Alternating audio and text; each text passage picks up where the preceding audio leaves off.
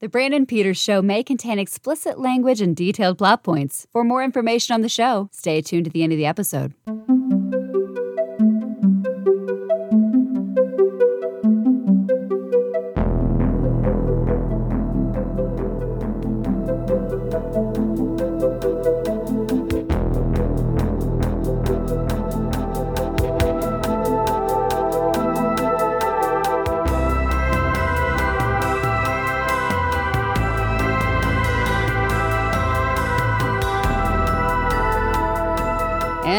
Here he is, Brandon. Welcome back to the show as we end the first week of the Brandon Peters Show. I'll reiterate what I stated in the introduction episode, but I see the show as a week long event with a main piece starting the week and then different segments to add to the attraction. And as many late night talk shows do, they close it out with a song. So that's what we'll do. We'll close it out with a song here every week. To help bring the curtains down on the first show, I'd like to welcome back Scott Mendelson from Forbes. Hi. I Hi, feel like so- I was here minutes ago. yes. Possibly. I'm glad you you made time to come back on a Friday. This little weird thing, I'll explain what it is right here. I've just at the end of the week, let's relax, let's kick back, and we're gonna throw it back to the 80s or 90s for uh, music video. And for you kids, music videos were held to a lot more importance back in the 80s and 90s than they were today in the era of MTV. It was an extended piece of marketing to sell an album, but we also have gotten like a lot of our filmmakers like David Fincher, Michael Bay, to name a couple, coming from directing music videos, and a lot of them pieces of art. Some were pieces of crap, but we're here to talk about just like a video, weird, strange. And for this first episode, we've picked the video for Opposites Attract by Paula Abdul from 1989, and it was the sixth single off of her debut album, Forever Your Girl. Sixth single. That's like half the album went on the radio, I guess. Those were the days. Did you remember this video? I mean, this is a pretty popular one. No, she was huge for if for no other reason than she was an exceptional dancer. Which trivia, I did jazz dancing for several years before between in elementary school and middle school, and she was hip to that demographic because a she was was fun to watch her dance, Mhm. and b you know when you're choosing a song for a dance recital, it was you know it was every bit as useful as you know Michael Jackson in that era. In fact, you know, I would argue offhand of that time, people that were known as much for dancing as for singing, you know, Michael Jackson, Paula Abdul, and maybe MC Hammer in a very specific way. Mhm. And then you- I think she was a she was a former Laker girl. Yeah, I think she was one of the, uh, she was one of the many Laker girls that became celebrities. I'm pretty sure she was a choreographer as well. Mhm. But I mean, she she was the shit back then. Yeah, she was an it girl. Like, oh my god, loved her songs, liked to watch her dance, and she was easy on the eyes. Like it was, Yeah, she was, yeah. she had it. If she would have been in movies, she'd have been full quadrant. Yeah, I'm kind of surprised that never happened. Or they never tried. Did they ever try? Did she show up as a small role in anything? I can't. God, I should have looked that up before this. Podcast. This was a number one hit. It features her singing with Bruce DeShazer and Marv Gunn called The Wild Pair, which, if you don't remember them, I don't remember them either. They decided not to put them in the video. They got replaced by a animated cat. It's insulting. The rap lyrics in this was written by actor Romany Malco. I didn't know that. So that was an interesting tidbit. And when it comes to the creativity and the animated part of it, Candace Reckinger, the director, was the animation department on a-ha's Take on Me Yeah. a couple of years before. This video also won a Grammy for best short visual. I, it was some some award thing they probably made up once MTV started getting off the ground. And the Disney animation team was responsible for the cat. They did between some movies. Somebody who animated that cat might have touched Ariel. We don't know. But yeah, so this one is known because of her with dancing with a cat on rooftops and playing around and just kind of a visual splendor. But I mean, this this came about because someone saw Roger Rabbit and mm-hmm. was like, "We're doing that," because this is like the year after Roger Rabbit, because that was a big, big mixture of person and animation sharing this sharing the frame in a seamless, well done fashion. Yeah, and she's got a resume a mile long as a choreographer before she even put this album out.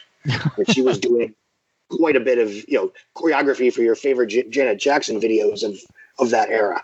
There's another one that was just considered an incredible dancer of the era. Also, someone who famously, you know, when she did concerts, she did not lip sync. Janet Jackson sang and danced live, and I don't blame anyone that lip syncs during a concert. I mean, it's it's Well, with all the costume changes and dancing involved in those, whatever, but you know that was something that Janet Jackson was known for. As long as your Sure. lip sync was a different cut of the song and not just playing the album at the show, Yes. fair enough. It won a Grammy Award for Best mu- Music Video. It actually didn't win any MTV Music Awards. It was nominated for a bunch, but it was not uh, victorious. And yeah, you know, it's 30, 35 years you know, later, it's the one where she dances with a cat. which I believe has been par- parodied a few times on, on Yes. places, and I think did they were there commercials that tried to use this or put it together? I can't remember, like a Coke commercial. I want to say yes. It probably one of the more memorable videos of all time. If you were if you lived in the era, I if you were I mean- alive back then. Yeah, And- she was only the fourth artist ever to have four number one hits from a single album. yeah. after Whitney Houston, George Michael, and uh, Michael Jackson. Janet Jackson, Katy Perry, and Mariah Carey would do that later. Mhm. And I'm sure I'm forgetting somebody. I feel like this song is uh, like a pioneer. I can't think of before it, but we see this type of song all the time now, where you have the the pop singer girl and you add in a rap guy to come in and do a verse. But normally it would be probably someone more well known now and wouldn't be replaced by an animated cat. Have Snoop Uh, Dogg do a verse of California Girls. I feel like that this kind of this kind of standard would take off a little bit in the '90s and then just become everything in the OOs to now. Even um, Yeah. we see a lot. Just that was a combo that I don't know if it was done a lot back then, but this was one of the more prominent success stories. And Um, frankly, one of the reasons why it's as good as it is is she choreographed the dance moves of the cartoon. So it would Yeah. match her stuff. That's right. Yeah, she did with the the cat. And there's the the cool moment where she hates cigarettes, but he likes to smoke, and the actual smoke comes out of the cat rather Yes. than animated smoke. So that was a neat little neat little play there. They they take two steps forward and they take two steps back, literally in the dance. See, I would consider that sloppy choreography, but that's okay. a little on the nose, Paula. yeah, it's like, you know, the sun comes up and you make a sun, you drink your tea. I, I'll give her. Uh, it's like the trailer you always talk about, like oh, when times are hard. Oh, I'm so poor, and Yeah.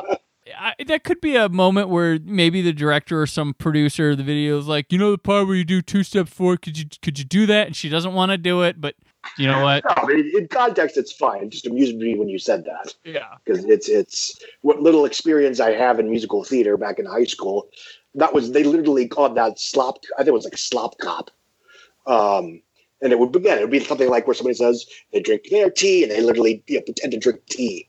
It basically just you you mime the action in the lyrics as opposed to actually doing anything particularly unique. yeah. This was the fourth number one single on the album. Mm-hmm. Straight up was like the big one. Yeah, that was well. They they both were oh. number one for three weeks, but yeah, straight up was.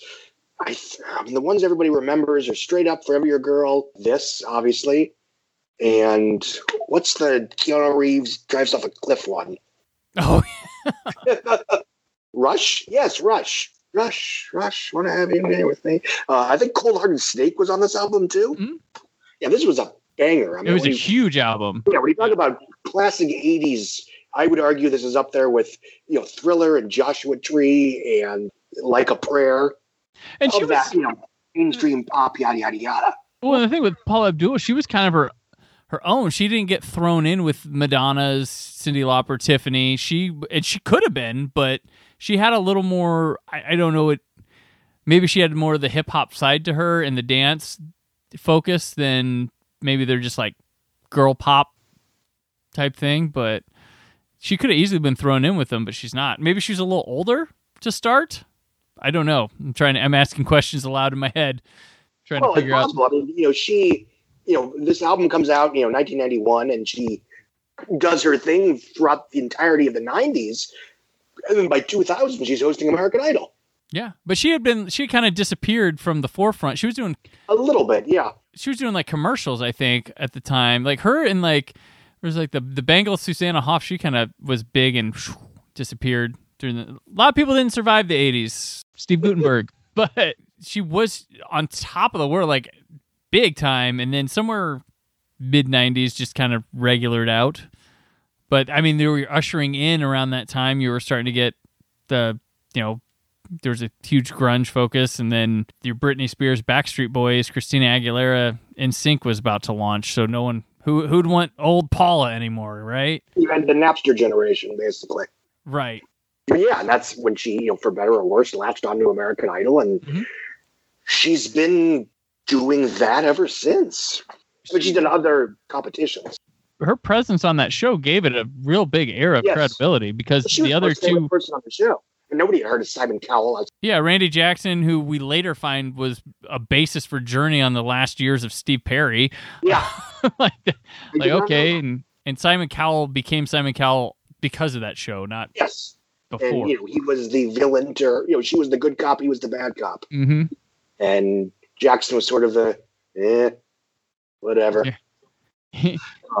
Then occasionally you'd have Harry Connick Jr. show up and give him all tough love. I always enjoyed that. there you go. Yeah. But he's like, I'm not going to insult you, but you need to have some life experience here. Yeah, I don't. I remember uh, this video. I don't remember if it was. It was probably heavy rotation back in the day, where they'd be the one that you're like, I like this. This is really cool. Oh, I get to see it again real soon. And would they stop playing it on top of the hour, please? But I think I think I saw this one on VH1 a lot more than I did MTV, possibly. But Yes. my memory might be cheating me. Yeah, it was one of those ones along with like Sledgehammer and Mhm. Thriller. Well, any Michael Jackson ones. Pour some sugar on me. Oh yeah. And uh, so, yeah, those. You if you watched MTV for the music videos with a novel concept, this would be one of the ones you see a lot. Uh, on an album you probably already owned because it's the sixth single, but maybe this was the one that got you to finally to get Paula. Back in the top ten after probably a whole year sitting atop of it. sold seven million copies. Seven The album, Dang. uh, which is solid, you know, damn good even back then. Oh yeah, they, they, people would kill for that now. Yeah, well, yeah. Unless you're Taylor Swift, a million's a miracle. Right. Yeah. So I hope you enjoyed this little uh, chat about a classic music video. Uh, we'll be back uh, again, of course, next week on Monday with a brand new episode of the main show. And if you like this music video thing, there'll be another one on Friday to close out the week. So everyone have a good weekend, and we'll be back on Monday. Thank you for listening. The Brandon Peters Show is a Creative Zombie Studios production. Produced by Brad Shoemaker and Brandon Peters. Written and edited by Brandon Peters. Announcer vocals by Jessica Alsman. Theme song by Metavari. Web design and show art by Brad Shoemaker with Brandon Peters. All music and clips featured in the episode are property of their respective studios, and no infringement is intended. Additional information on this and other episodes at thebrandonpetershow.com. For any inquiries, press opportunities, or sponsorship, contact mail at thebrandonpetershow.com. The show is available on Apple Podcasts, Spotify, or anywhere podcasts are found.